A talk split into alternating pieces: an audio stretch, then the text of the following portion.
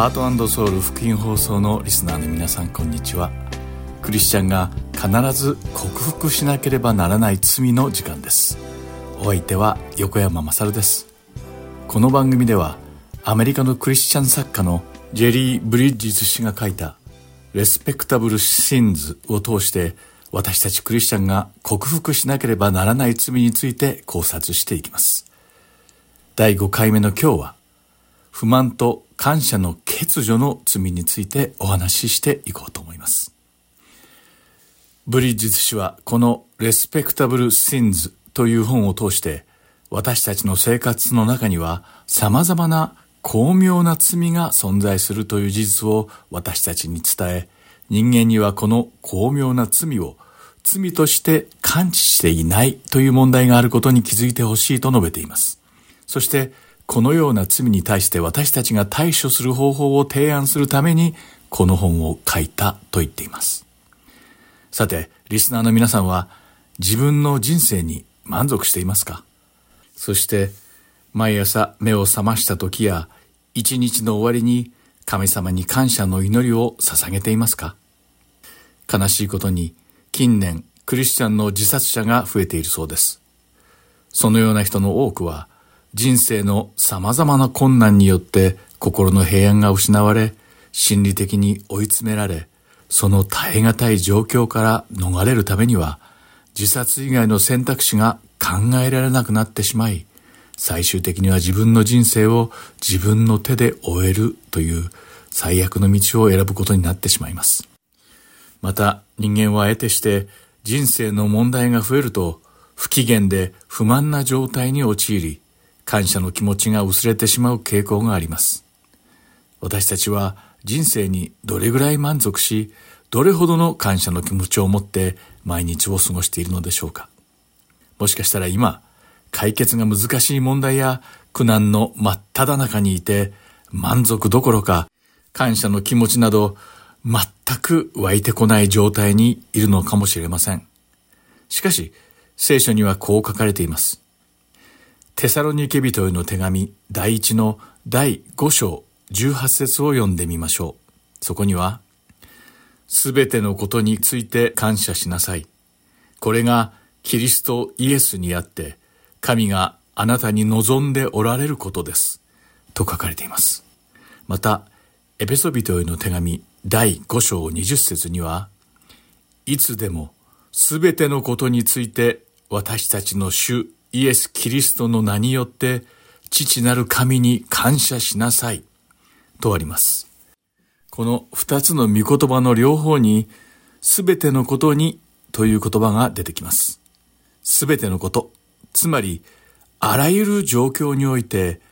あらゆる事柄に対して感謝しなさいということなのです。ではどうしたら到底感謝できないような状況の中で感謝することができるのでしょうか？心の中には大きな失望や怒りが満ちているのに、それを無理やり抑えて意志の力だけで感謝を捧げろということなのでしょうか。あるいは空っぽな呪文を唱えるようにただありがとうございますと言い続ければ状態が変わってくるかもしれないと期待して機械的に全く気持ちのこもっていない感謝を捧げろということなのでしょうか。実はこの質問に対する答えは、ローマ人への手紙の第8章の28節から29節に書かれています。読んでみましょう。そこには、神を愛する人々、すなわち神のご計画に従って召された人々のためには、神がすべてのことを働かせて益としてくださることを私たちは知っています。なぜなら神はあらかじめ知っておられる人々を、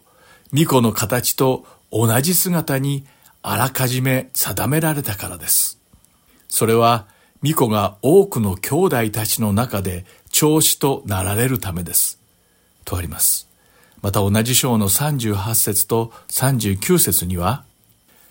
私はこう確信しています。死も、命も、見つかいも、権威あるものも、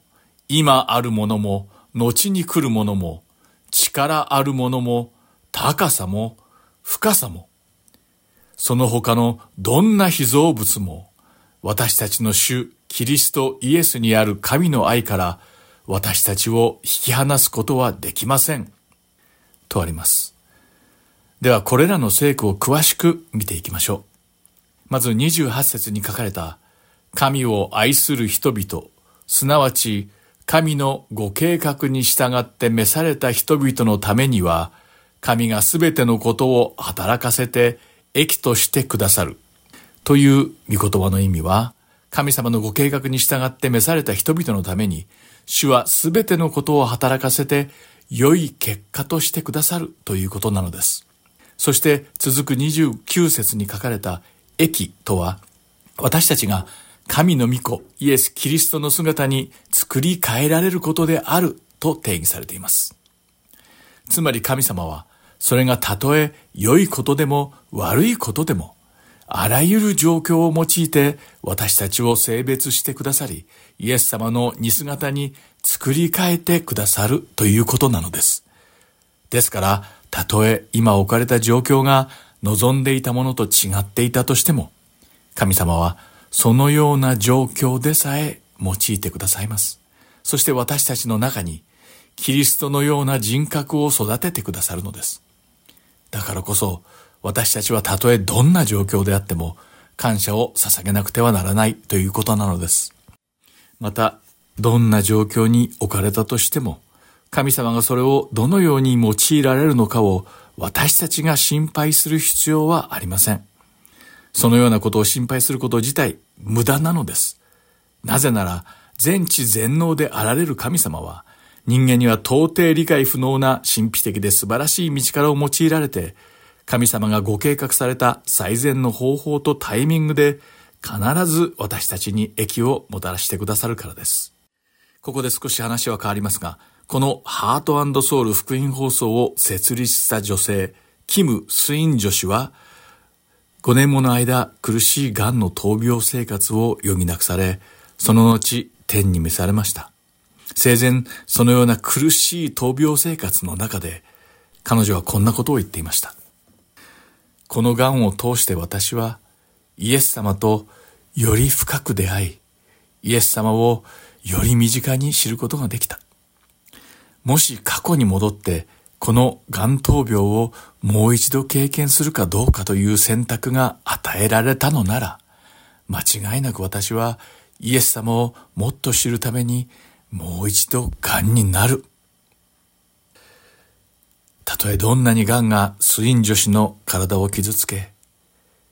苦しみを与えたとしても、彼女の魂は傷つきませんでした。それどころか、彼女の魂はますます成熟し、成長していったのです。イエス様をもっと知りたい。イエス様ともっと深い交わりを持ちたい。そしてイエス様の姿にもっともっと近づきたいということが、スイン女子の生前の最も大切にしていた願いだったからです。私たちもローマ人への手紙の第8章28節から29節に書かれた神様の約束を信じ、テサロニケ人への手紙第1、第5章18節のすべてのことに感謝しなさいという神様の御言葉に従わなくてはならないのです。いかなる状況においても常に絶えず神様に感謝を捧げるのです。どんなに厳しい状況に置かれていても私たちにはローマ人への手紙の第8章38節から39節に書かれた神様の約束があることを忘れてはならないのです。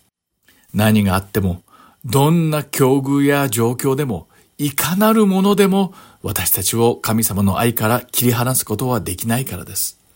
私たちは信仰によってこの約束を握りしめて話してはならないのです。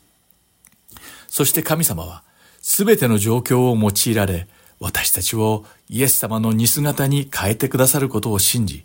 困難の中でも神様の愛によって守られていることを確信することです。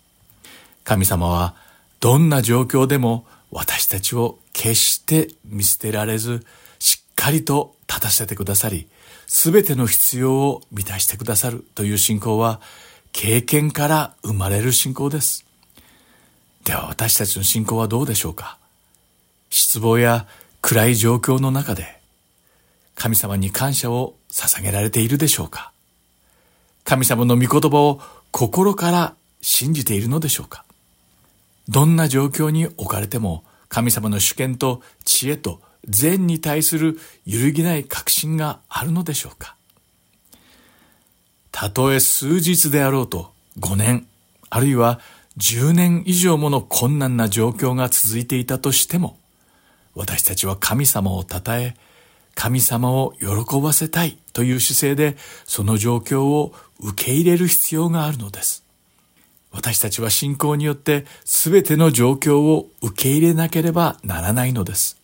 なぜなら神様は主権を持っておられ、